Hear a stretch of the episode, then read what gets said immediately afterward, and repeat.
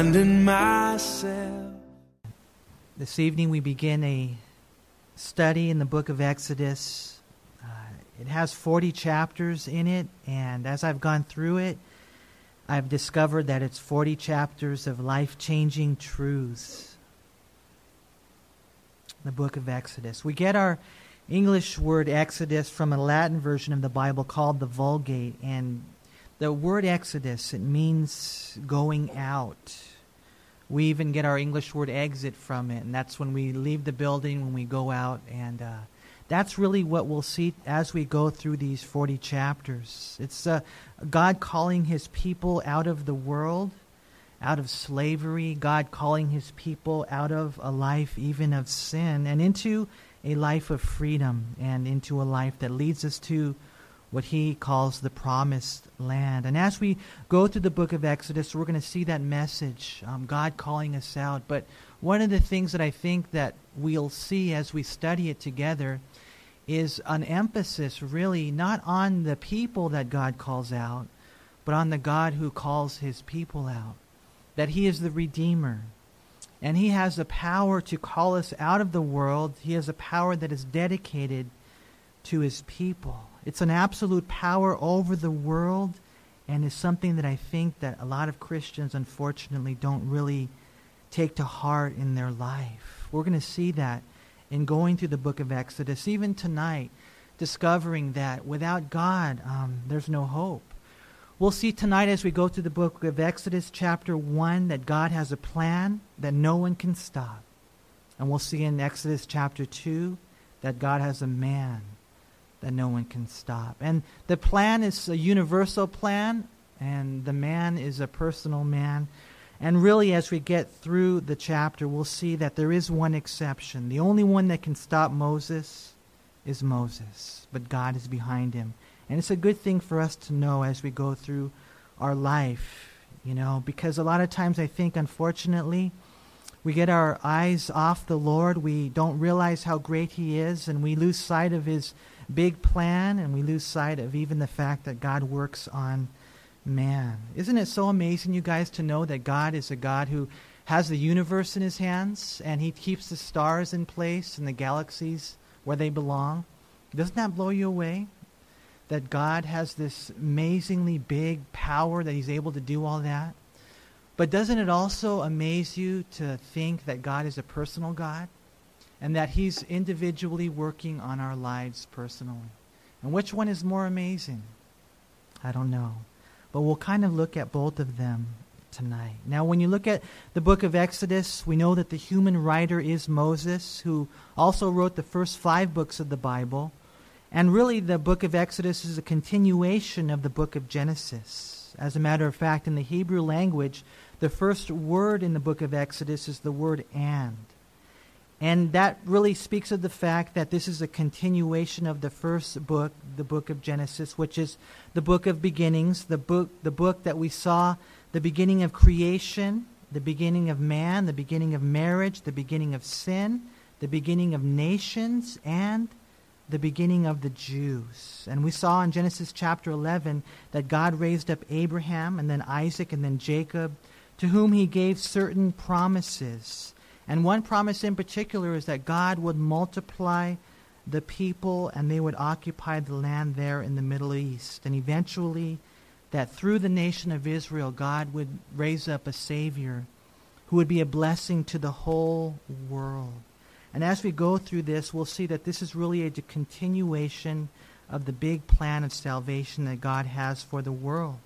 And it's a really important part, the book of Exodus, and I'm really praying that we as a church, that me as an individual, will allow God to take these truths and really plant them deep in our hearts. Because I don't think it's a coincidence that we're here studying a book that teaches us a couple of things. Number one, it teaches us about growth.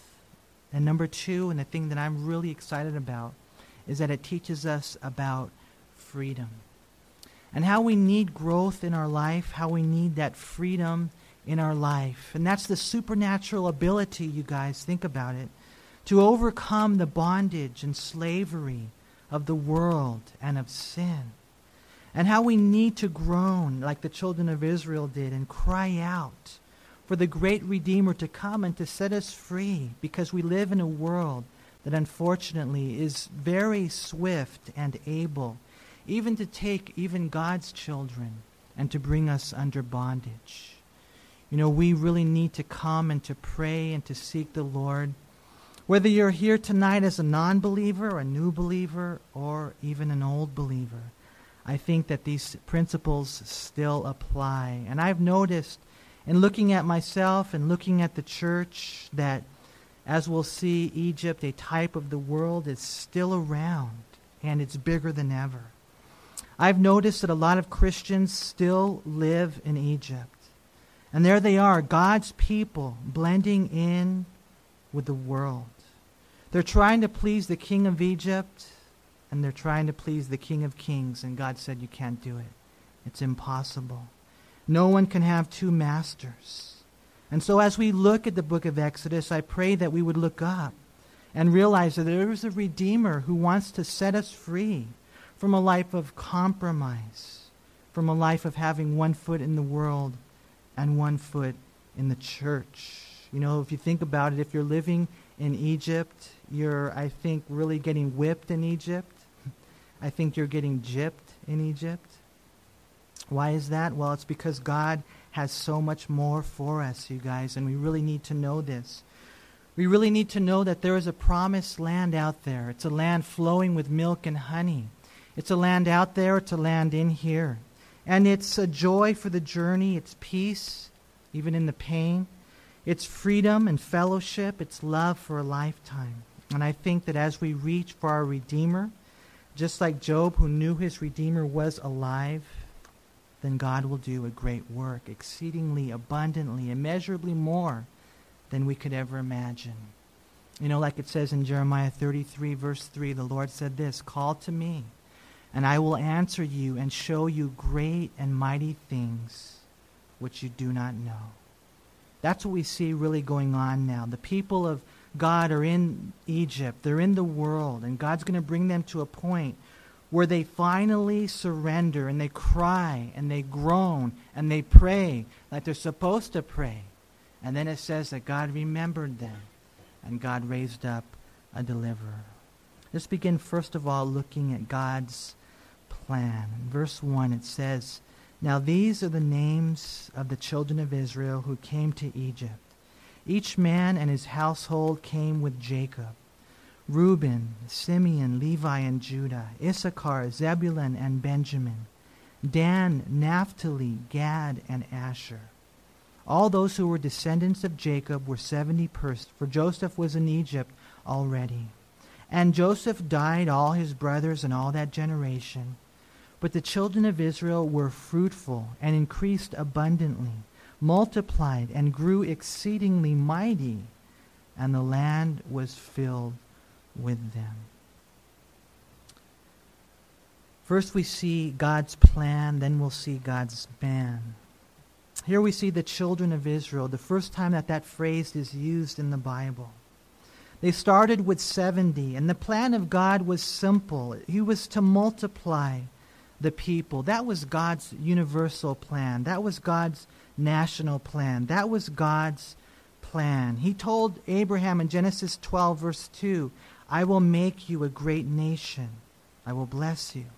He told Abraham in Genesis 15:5, "Look now toward heaven and count the stars if you are able to number them." And he said to them, "So shall your descendants be." He told Abraham in Genesis chapter 17 verse 6, "I will make you exceedingly fruitful. I will make nations of you, and kings shall come from you." He told Abraham in Genesis 22 verse 15, by myself I have sworn, says the Lord, because you have done this thing and have not withheld your son, your only son, blessing I will bless you, and multiplying I will multiply your descendants as the stars of the heaven and as the sand which is on the seashore. And that was the plan of God. And that was the promise of God. And even though it took some time, we will see that there was no one who could stop it. We see now that the time is drawing near. And as you look at verse 7, it's kind of interesting. There's five words that are used here to emphasize the fact that there was a population explosion going on within the nation of Israel, within the land of Goshen where they were at. It says that children of Israel were fruitful, they increased abundantly, they multiplied, they grew exceedingly, and the land was filled with them. And so, as the Lord promises, he keeps his promise. As the Lord plans, he will follow through. But as the Lord multiplies, as the people grow, we'll see now that the enemy doesn't sleep. And look what he does in verse 8. It says, Now there arose a new king over Egypt who did not know Joseph. And he said to his people, Look, the people of the children of Israel are more and mightier than we. Come, let us deal shrewdly with them, lest they multiply. And it happen in the event of war that they also join our enemies and fight against us, and so go up out of the land. As you study the history of the nation of Egypt, we believe that uh, prior to this, that there was the 17th dynasty there in Egypt, and they were a Semitic people. They would probably be compassionate to the Jews. But then there arose a dynasty there in Egypt. They were the 18th dynasty, and they were purely Egyptian. And scholars believe that it is at this time that they arose, these kings arose, and they didn't know the work of Joseph, and they came and they came against the children of Israel. And when you look at it, it's interesting in verse 10. I believe they were motivated by Satan because their, object, their objectives deal specifically with what God wanted to do in their nation. In verse 10, it says, Come, let us deal shrewdly with them, lest they multiply. Well, wait a minute. Isn't that what God wants to do with them? Well, the enemy knew that. And here he comes and he focuses specifically on God's plan. And then ultimately, their objective was not to allow, it says right there in the end of verse 10, for the nation of Israel to go up out of the land. And when you look at the promises that God had given to the Jews, they were really threefold. Number one, the people. Number two, the land. Number three, the Messiah through the Jews. And as we go through the story right here, we'll see that the enemy, working through this 18th dynasty, specifically focused on the objectives and purposes that God had for the nation of Israel. Number one, he wanted to remove them or um, put this barrier between them multiplying. Number two, he didn't want them to go into the land. And number three, we'll see later, what he wanted to do was to kill all the boys so that the girls would survive, so that they could blend in with the Egyptians, so that the Messiah would not come through the nation of Israel. And that was their focus, that was their objective, specifically to undermine the very plan of God. And here we see really the beginning of what's known as anti Semitism, in which the enemy has tried over the ages to destroy the Jews. That's why so many people hate the Jews, because the enemy is behind it. But as we'll go through the chapter and as we've gone through history, we see that they won't prevail over the Jews. The enemy will never destroy the Jews. Why is that? Is it because the Jews are so great? No, it's because God has a plan. And that's really, I think, the overriding message of chapter 1 in the book of Exodus that God has a plan, and no one can stop it. No one can stop it. They begin, first of all, coming against them through affliction. And we read in verse 11, it says, Therefore they set taskmasters over them to afflict them with their burdens. And they built for Pharaoh supply cities, Pithom and Ramses. But the more they afflicted them, the more they multiplied and grew, and they were in dread of the children of Israel. So the Egyptians made the children of Israel serve with rigor, and they made their lives bitter with hard bondage and mortar, in brick, and in all manner of service in the field. All their service in which they made them serve, was with rigor. Verse 11 says they set taskmasters over them.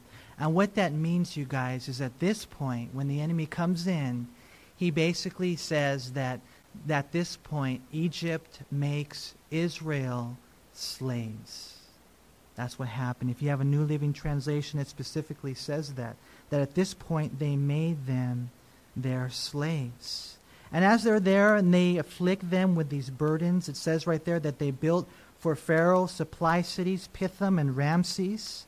And modern day excavations of these cities show storehouses, buildings made of bricks that were about a foot long and about six inches high. And they just had all these buildings of storehouses that the Egyptians forced the Israelites to build. And even monuments in ancient Egypt confirm the fact that these public works of Egypt were built by forced labor. And the reason they did that, well, some people say it was simply because to make Egypt great and grand, and I don't know if that's true or not, because a lot of people believe that there was a philosophy behind the great buildings of Egypt, and that was this to take the heart out of the people to take the heart out of the slaves. The philosophy was not simply for the glory of Egypt, but the writings of Egypt tell us that it was primarily a desire to oppress the people and to crush the spirits of the people, to take away their heart, to take away their courage, and to take away their identity as God had a plan for their life. You know, when you read this, it's an amazing thing that God had this plan, and, and you look at this and you wonder, then why did He allow them to be slaves? Well, remember, you guys, that if God has a plan, no one can stop that plan. And I love what it says in verse 12 but the more they afflicted them, the more they multiplied and grew. And that right there is, I think, a great verse for us to memorize as we go through the afflictions of life, as we go through the trials and all the opposition, and even when the enemy gets specific and he says, Hey, I know what God has planned for you, and that'll be my focus from this point on. Understand that even through the afflictions, God will have his way. And there's opportunity for growth. There's opportunity for multiplication. And as a side note, I think we should really take this to heart because unfortunately, I think that we as Christians, we usually strive for an absence of afflictions. We don't want trials in our life. When even the New Testament revelation tells us to count it all joy when we fall into various trials, knowing that the testing of our faith produces patience, endurance, which is what we'll need to go the long haul. See, we need to really have this in our heart that even though the enemy may afflict us, God has a bigger plan. And in those trials that we experience in life, God is giving us what we need to finish the race with joy. How important that is, and how we need to make sure that we take that to heart. You know, a lot of times we complain and, you know, we ask God, well, what seems to be the problem? And the Lord says, My son, my daughter, remember, I have a plan and no one can stop it. And so we shouldn't be afraid of trials. We shouldn't cringe from trials. We should only be afraid of sin. We should only be afraid of God and nothing else. Unfortunately, what we do so many times is we take the trial and we take our eyes off God. And then what we end up doing is transforming this trial into temptation. And then in that temptation, we sin against God and we hurt Him and we hurt ourselves, and we hurt everybody around us. See, God wants us really as Christians to know the power that He has. I think that as we go through Exodus chapter 1 and chapter 2, man, I pray we would walk out the doors today understanding how great our God is and how big the Redeemer is. We'll see later that God's going to raise up a man named Moses, and most of you are probably familiar with him. He's one of the greatest men of all time, right? But Moses would have sunk in the Nile River and he would have rotted in the wilderness if it wasn't for God. So the question is who's really great? God is great, right? And we really need to know that, especially when we're going through the trials. we need to know that our God is able to take those trials and, like it says in Genesis chapter 50, verse 20, and make them for our good. You know, I know it takes discipline in our life, but please remember the more they afflicted them, the more they multiplied and grew.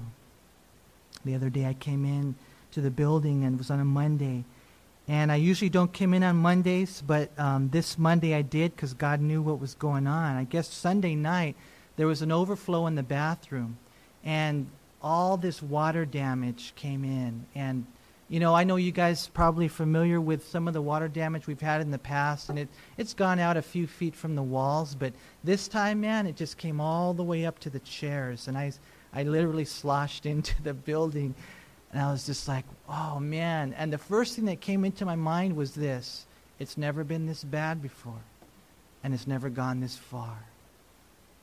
And then the Lord really ministered to me, Manny, nothing's a coincidence. And I want to show you something. I want to tell you something. The enemy's coming in like a flood. And it's never been this bad before. And it's never gone this far before. And I'll be honest with you, I've experienced that. And I'm sure many of you have as well. But even though the enemy comes in like a flood, the Lord told me in Isaiah 59, verse 19, that he would set up a standard against him. That the Lord would just literally, by the Spirit of God, by the breath of God, he would, I, I know this sounds kind of modern, but he would blow him away. You see, God has a plan, and no one can stop it. And if we believe that, then God will move in our life and you want to know what's going to happen? We will actually have the privilege to be a part of that plan. And that's a choice that we have to make, whether or not we're going to believe God. So the enemy's here, you know, and he comes in, and one of the things the Lord's been ministering to me is, Manny, he's not going to go away. And I keep telling, asking the Lord, well, wouldn't it be cool like if he went away? And the Lord says he's not going to go away.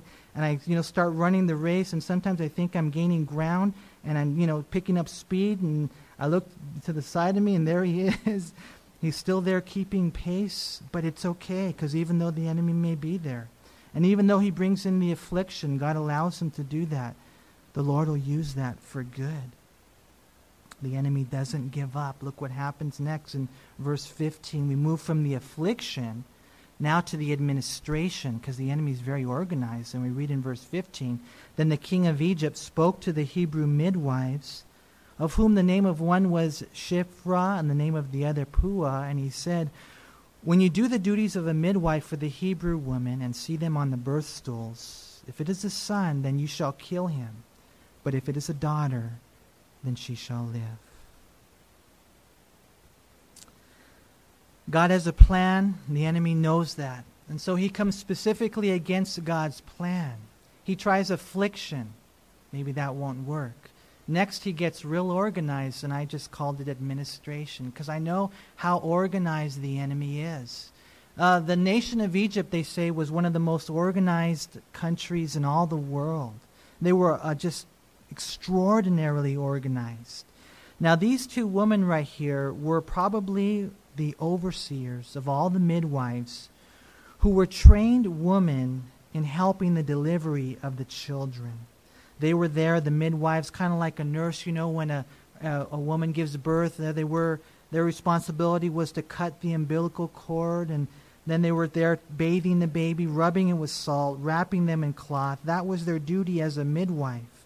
And so when the general afflictions couldn't defeat the plan, the king of Egypt now comes with his administrative and organizational opposition in order that he might defeat the plan of God. His attempt was there. The king of Egypt attempted to deceive people who were close to the children of Israel. You know, if he was able to kill the boys and eventually the Egyptian men would take the Jewish women as wives and they would lose their identity and God's plan would be destroyed. And that was their plan. But I love what the midwives did. It says in verse 17, but the midwives feared God and did not do as the king of Egypt commanded them, but saved the male children alive. So the king of Egypt called for the midwives and said to them, Why have you done this thing and saved the male children alive? And the midwives said to Pharaoh, Because the Hebrew women are not like the Egyptian woman, for they are lively and give birth before the midwives come to them. Therefore God dealt well with the midwives, and the people multiplied and grew very mighty. And so it was because the midwives feared God that he provided households for them. See, God has a plan. The enemy knows that, and so he opposes God's plan specifically. He first of all tries the affliction. That doesn't necessarily work. As a matter of fact, they multiplied and grew. Now he tries the administrative ways, the organizational ways. In this case, it's kind of like he takes a person and he plants them in the church, and they're really a wolf. These were people that were close to the Israelites. I mean, these were the ones that would be there when the babies were, you know, going to be born. And really, when you read this, I think that what was going to happen was this that it was going to be a deceptive plan. Like, here you are, you're giving birth, and uh, the baby's born, right? And if it's a boy, the king of Egypt's philosophy was this if it's a boy, kill it. And then you'll tell the ladies, I'm sorry, he, he didn't live.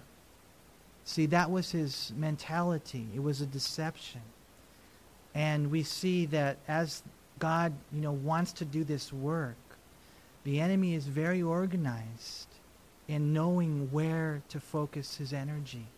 And a lot of times we see that happen, and he's very effective.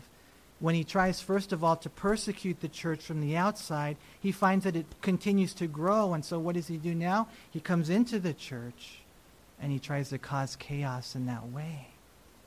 But as we'll see, God's plan will not be defeated. See, we need to have eyes. We need to be, you know, wise. But we see that there's no way that God's plan would be defeated. There's no way. Even though the enemy tried the affliction and he tried to come in, God's plan would survive. And I love the way it happens because it's an amazing thing to me the way the Lord is able to use even the, you know, the volitional will of man to accomplish his will. It's not that he forced the midwives into anything. They feared God, it says in verse 17. They feared God, it says in verse 21. And as we see them fearing God, then we see the Lord doing that work. Here, the midwives were supposedly there to help, and the plan was, you know, to kill the boys, but they feared God, and therefore they didn't succumb to the plan of the enemy. And here's another side note as we go through the chapter here, understanding the overarching you know, message is the greatness of God and no one can defeat him. No one, no, no one. But even here, we also have a side note lesson on the importance of fearing God. You know, nowadays we foolishly boast that we have no fear when the Bible so fundamentally teaches us that we should fear God. The Bible says in Proverbs 9, verse 10, that the fear of the Lord is the beginning of wisdom. And over in 2 Corinthians chapter 7, verse 1, it says, Therefore, having these promises, beloved, let us cleanse ourselves from all filthiness of the flesh and spirit, perfecting holiness in the fear of God. You know, I think there's not a lot of fear of God in the hearts of his children. And I think that it would be good for us to really cultivate a healthy fear of God. Otherwise, you might find yourself in the middle of the church being deceived by the enemy to cause chaos in the church. That's how cunning the devil is. And unless there is a healthy fear of God in our life, we might find ourselves on the wrong side of the battle. How we need to fear God. You know, I've been going through the prophets, the book of Jeremiah, the book of Ezekiel, and I see the hand of God. I see the justice of God. I see the way judgment is coming, and I see how judgment begins in the house of the Lord. Last night I was talking to the young adults, and one of the things that we were talking about is how there's all these gray areas in, in we, we think they're gray areas in Christianity. And unfortunately, what I've seen is most Christians like to live, they're content to live in the gray areas. Well, I don't know if this is right or wrong, but I'll go ahead and stay here anyways.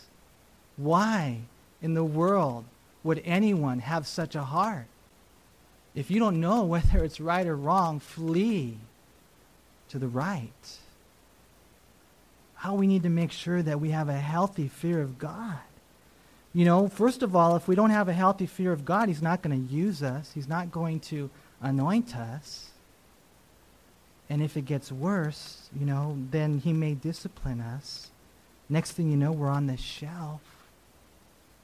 I love what we see in the heart of these midwives. Because the command came not from, you know, this, you know, mayor. He's the, the president. He was the Pharaoh. He was the king of Egypt. And now they had to make a choice. Who do I fear? Do I fear man who's able to destroy my body? Or do I fear God? They ended up fearing God. And I really pray that you and I would fear God. That we really would fear God. You know, I think that what the Lord is telling me, anyways, is Manny, this is the days that you're living in. It's time to repent, it's time to pray, and it's time to believe with all your heart. Seriously, man. No more playing games. These are the things I think God is ministering to us.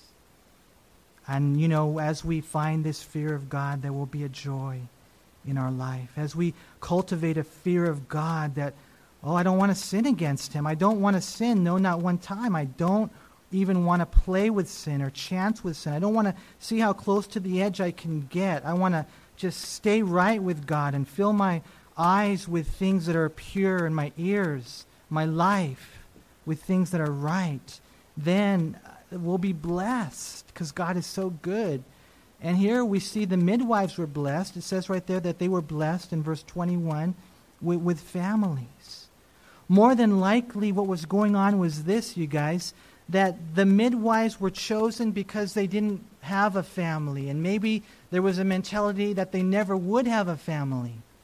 But because they feared God in the time and the day of testing, then God gave them what they would have never even otherwise have dreamed of. And that's how amazing the fear of God is. And that's what a beautiful thing can happen. And we see the midwives there in that. And a lot of people like to grapple with, well, if they feared God so much, and, you know, did they lie to Pharaoh? And, you know, is lying okay sometimes? And, you know, people start getting into this theological debate. Well, I just want to share with you that lying is a sin. And, you know, lying is from the devil. Please don't ever justify lying, you know. And as we look at this, and if you ever find yourself in, you know, a position where maybe you're hiding Jews from Adolf Hitler, or maybe you're hiding spies you know, that are going to come in and conquer the land of Jericho. Or maybe you're, you know, here and you're, you know, torn between Pharaoh and God. You know, that's between you and the Lord. And if you feel like lying, that's between you and the Lord.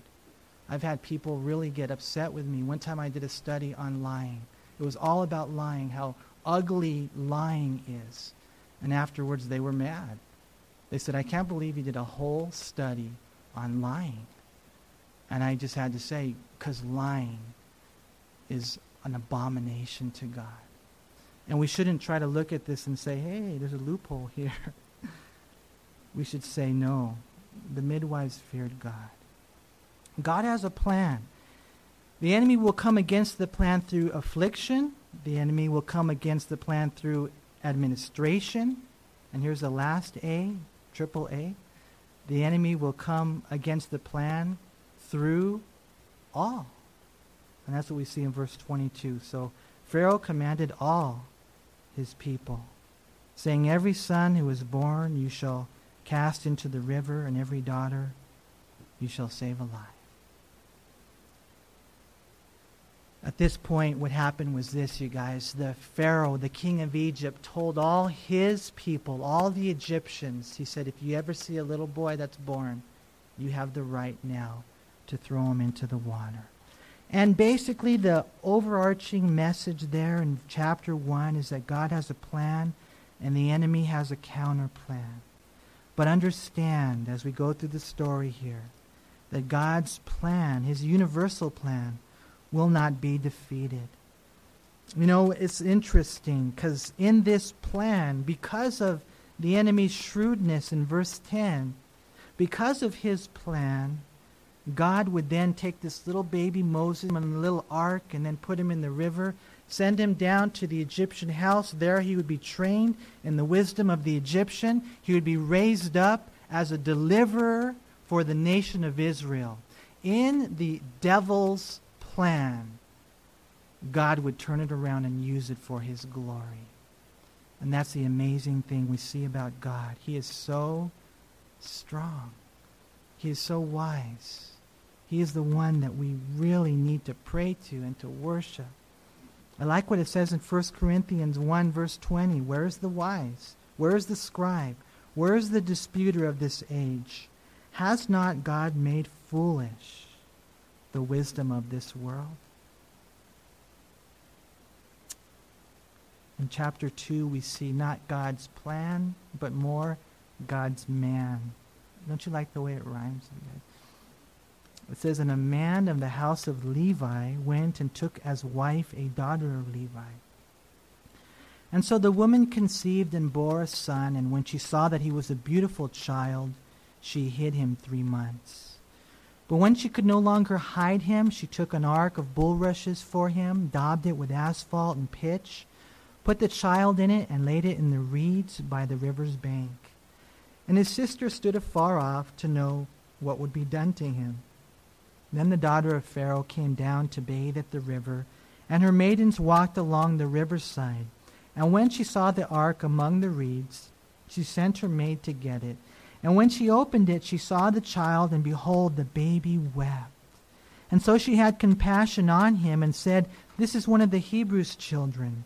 Then his sister said to Pharaoh's daughter, Shall I go and call a nurse for you from the, from the Hebrew woman, that she may nurse the child for you? And Pharaoh's daughter said to her, Go. So the maiden went and called the child's mother. And then Pharaoh's daughter said to her, Take this child away and nurse him for me, and I will give you your wages. And so the woman took the child and nursed him. And the child grew, and she brought him to Pharaoh's daughter, and he became her son. And so she called his name Moses, saying, Because I drew him out of the water. In essence, chapter 2, verses 1 through 10 give us that history of Moses. And kind of, in a sense, we'll see uh, in verse 11 that this first part consists of the first 40 years in the life of Moses. Here we see God doing a work. We begin by looking, first of all, at verses 1 through 10 when Moses is born. And it's interesting. You know, when his parents got married, they were both Levites. And when she conceived, it says in verse 2 that she saw that he was a beautiful child. Now, most people, when they see their children born, they would probably say the same thing, right? A beautiful, healthy baby boy a beautiful little girl, but there was something special about Moses. There really was. If you have an NIV in the book of Acts, chapter 7, verse 20, it says, At that time Moses was born, and he was no ordinary child. Now, how did Amram and Jochebed, how did they know that Moses was special? How did they know that he was no ordinary child? How were they able to see the beauty that went beyond the skin? Well, I think it's because they were in tune with God. I think it's because they had the heavenly perspective. I think it's because they saw things the way God sees things. And when we see things through God's eyes, if we're willing to surrender to His presentation of what's going on in our world, then I believe then we'll have opportunities to exercise faith that will bring glory to Him like no other way. That's what we see happen if you read over in the book of Hebrews, chapter 11. We'll turn there later, but right now I'll just read to you verse 23. It says this By faith, Moses, when he was born, was hidden three months by his parents because they saw he was a beautiful child and they were not afraid of the king's command.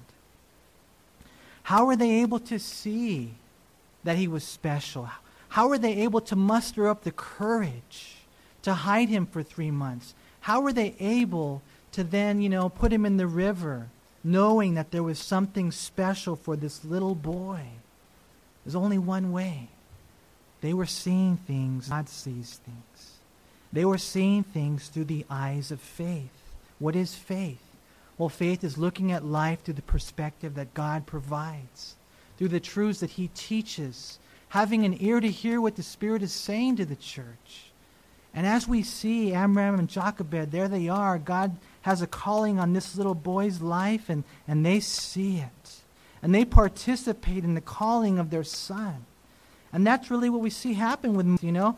How do you make a three month little boy look special? How do you make an infant look special?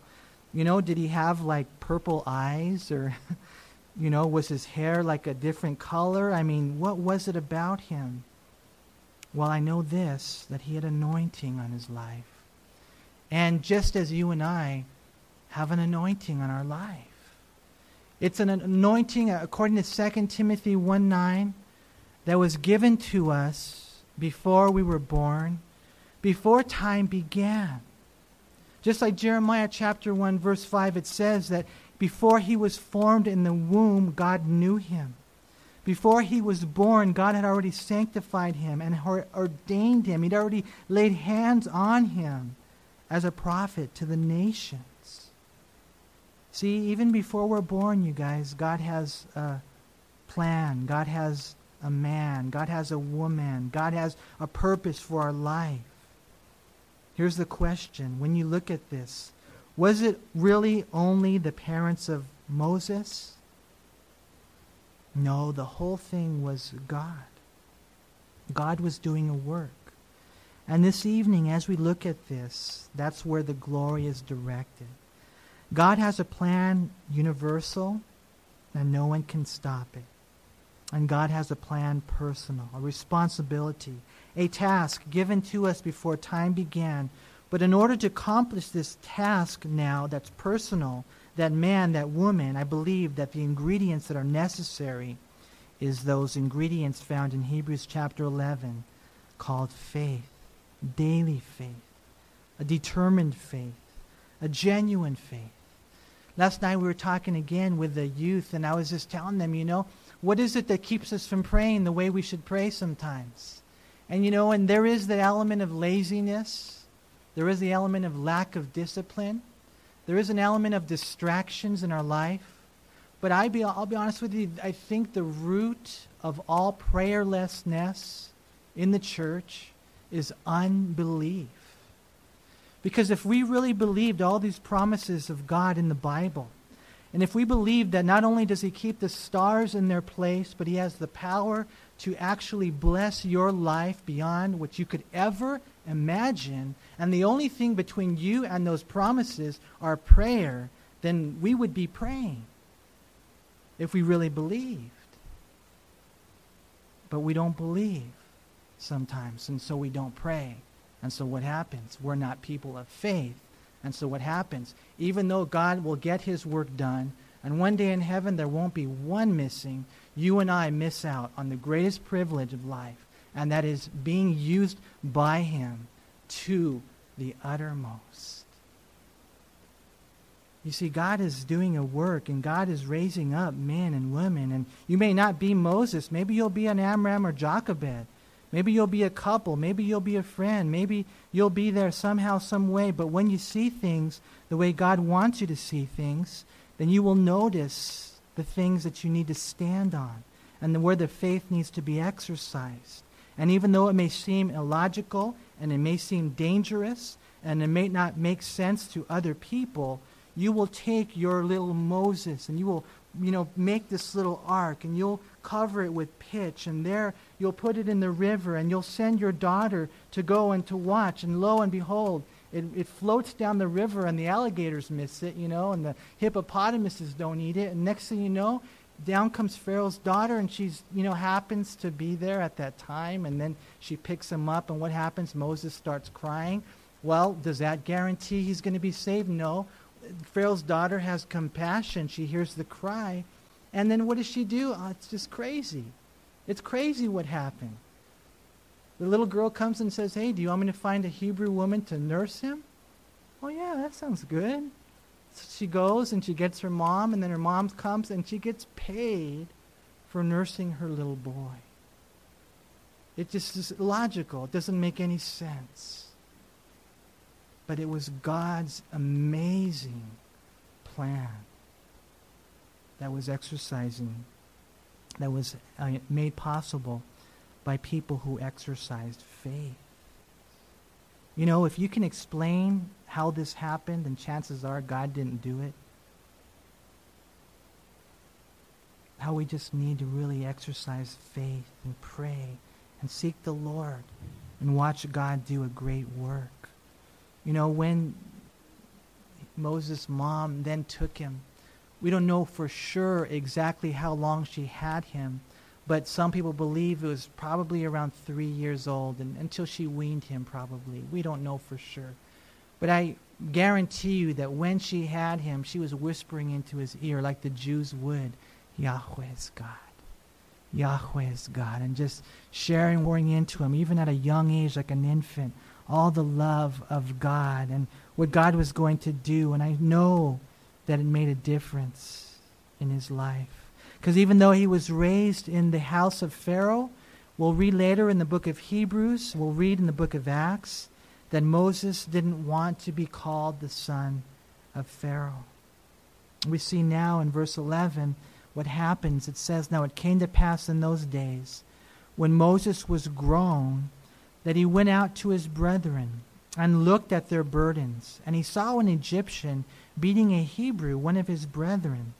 And so he looked this way and that way, and when he saw no one, he killed the Egyptian and hid him in the sand. And when he went out the second day, behold, two Hebrew men were fighting. And he said to the one who did the wrong, Why are you striking your companion? And then he said, Who made you a prince and a judge over us? Do you intend to kill me as you killed the Egyptian? And so Moses feared and said, Surely this thing is known. And when Pharaoh heard of this matter, he sought to kill Moses. But Moses fled from the face of Pharaoh and dwelt in the land of Midian. And he sat down by a well. Now the priest of Midian had seven daughters, and they came and drew water, and they filled the troughs to water their father's flock. And then the shepherds came and drove them away. But Moses stood up and helped them and watered their flock. And when they came to Reuel their father, he said, How is it that you have come so soon today? And they said, An Egyptian delivered us from the hand of the shepherds. And he also drew enough water for us and watered the flock. And so he said to his daughters, And where is he? Why is it that you have left the man? Call him, that he may eat bread. And then Moses was content to live with the man, and gave Zipporah his daughter to Moses, and she bore him a son. He called his name Gershom, for he said, I have been a stranger in a foreign land. And now it happened in the process of time that the king of Egypt died, then the children of Israel groaned because of the bondage, and they cried out, and their cry came up to God because of the bondage. And so God heard their groaning, and God remembered his covenant with Abraham, with Isaac, and with Jacob. And God looked upon the children of Israel, and God acknowledged them. There's so much here. Um, you read the book of Acts, chapter 7, and you read the book of Hebrews, chapter 11. There's so much here that took place in this time frame. You read the writings of Josephus. Historians tell us, and we don't know for sure if this is true, that Moses actually was a man who was raised in the Egyptian house and became a great leader in the Egyptian army and that he led them to numbers of victories in the Egyptian army, and that he was offered the throne of Egypt at least two times. Now, we don't know for sure whether or not that's true, but we do know this over in the book of Hebrews that Moses passed all this up. He refused all of the passing pleasures of sin. Why? Because he esteemed the riches of Christ. And as he did that, one day he went out to the field and he saw the Hebrews. He saw, it says right there, his brethren. He knew they were his brethren, and he saw one getting beaten up by an Egyptian. And when you read the accounts all together, I think that Moses acted in defense, that more than likely this Egyptian was going to kill the Hebrew slave. And so, what does Moses do? Well, he comes in and he ends up killing the Egyptian. Uh, we know that he knew it was wrong because he looked this way and that way, and then he buried him. But you begin to see what's going on in the heart of Moses. What ends up happening then? Well, the next day he comes out and Moses sees two Hebrew men fighting. And, you know, he had this in his heart. God was beginning to place a burden inside of them that somehow, some way, he didn't know the details yet, but somehow, some way, he had this, this burden that God was going to use them in such an amazing way, use him to set the Hebrews free. And so he sees them fighting and he has a heart for them. And he says, Why are you guys fighting? And then they come back like they unfortunately it did. We'll see in Acts chapter 7, always resisting the Holy Spirit. And they said, Who made you a prince and a judge over us? Do you intend to kill us like you did the Egyptian? They resisted the deliverer, right? And so what happens? Moses then flees. And for 40 years, he goes and he's content to live as a shepherd who, according to the book of Genesis, is despised by Egyptians. And there's a lot of things in here, but what we see is two things. Number one, God's perfect timing is, is the issue. And it wasn't time yet, there were still 40 years left. Number two, is preparation in the heart of Moses, in the heart of the people. Perfect timing, preparation, transformation. You know, if you want to look at it really, what happened here. You know what had happened? Well, according to Genesis chapter 15, verse 16, the Lord had prophesied to Abraham that his descendants would go into Egypt and they would be slaves for 430 years. But then, when the sin of the Amorites was full, then God would come in and he would conquer the land. Well, it wasn't full yet. The timing wasn't right yet as far as the sin of the Amorites go. Not only that, the people had to be willing to be led. And if you read Acts chapter 7, verse 25, we see that the people weren't ready yet. They weren't willing yet. The sin of the Amorites wasn't ready. The people weren't ready, and neither was Moses really ready. You know, a lot of people look at this and some think, well, Moses, you know, stepped out in the flesh and maybe he had some pride and then God had to take him and, and humble him in the wilderness. And that definitely is a possibility. I do know this that by the time God was done with Moses, the Bible tells us that he's the meekest man on the earth. You know, and as you guys know, and I'm sure that you've heard many times, I've seen it so many times. The number one thing I think that gets in the way of us really being used by God is pride.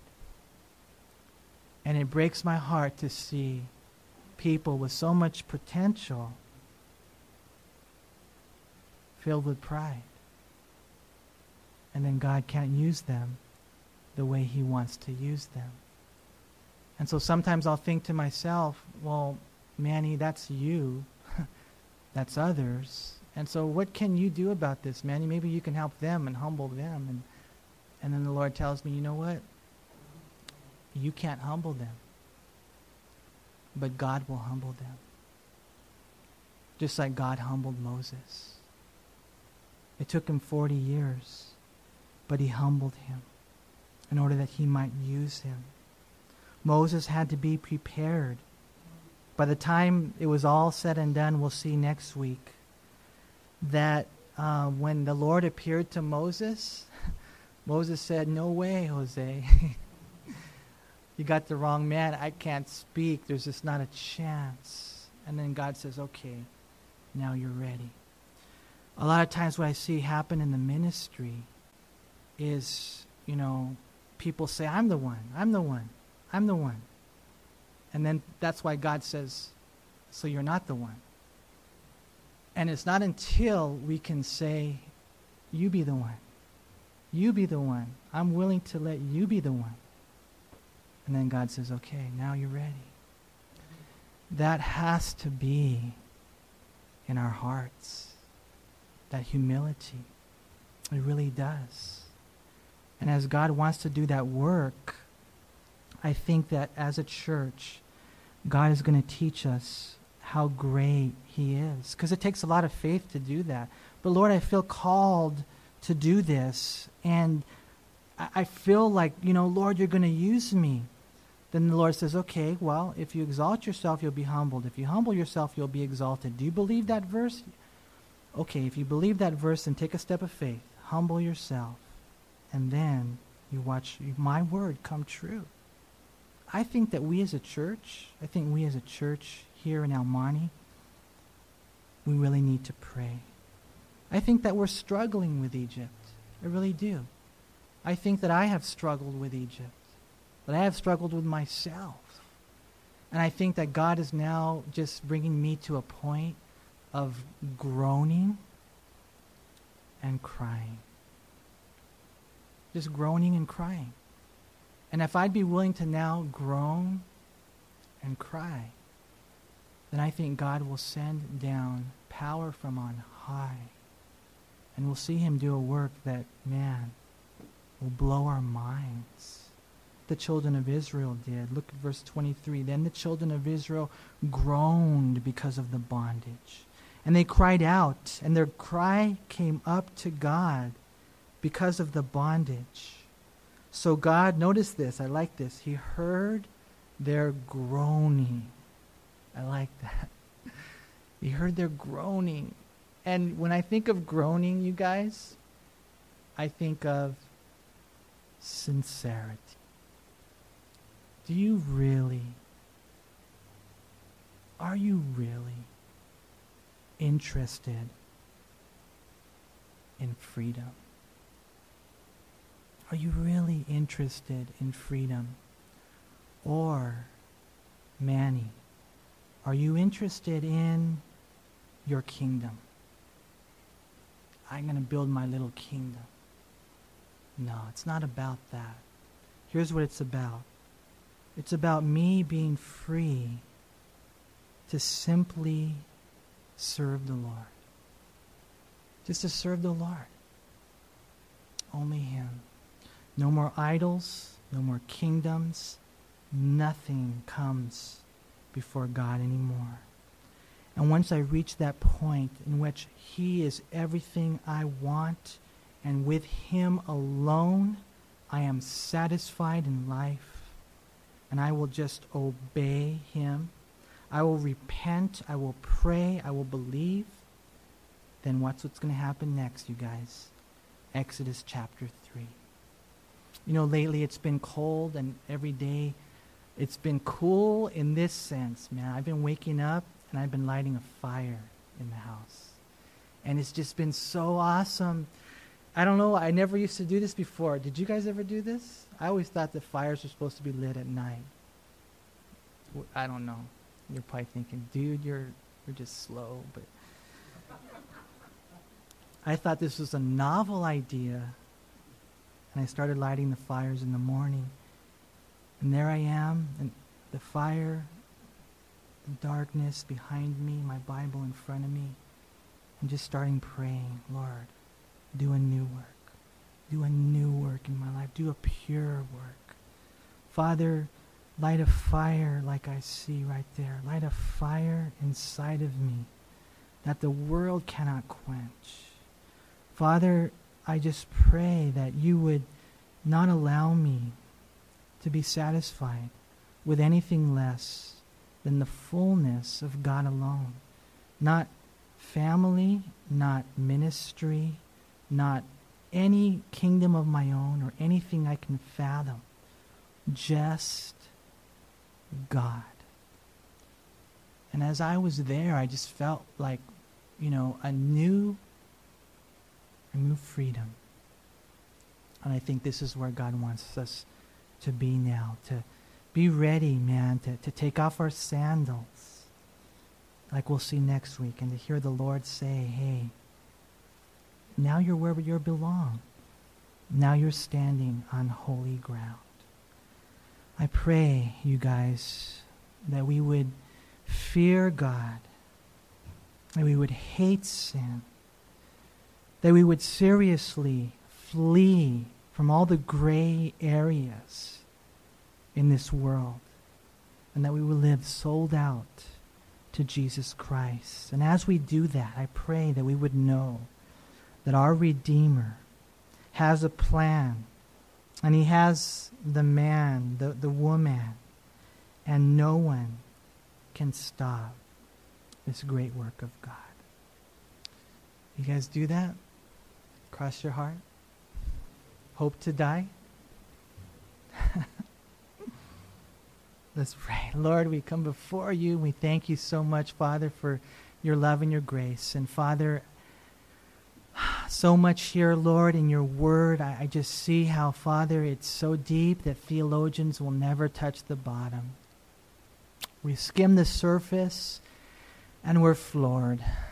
Lord, I just ask that we would know that there is a God uh, who is our Redeemer, who is our Master, and who is calling us, Father, into a deeper relationship, Father. I just ask, Lord, that today, wherever your people are, Lord, wherever we are today, that, Lord, today, we would really make some changes, that we'd make some adjustments.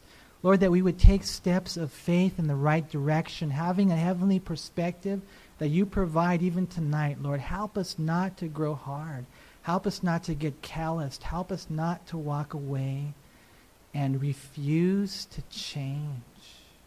Oh, Lord, I just ask that tonight you would bless your people with just the wonderful truth that the same God who holds the stars in their place also has his hand on our life, that you even ordained us before we were born.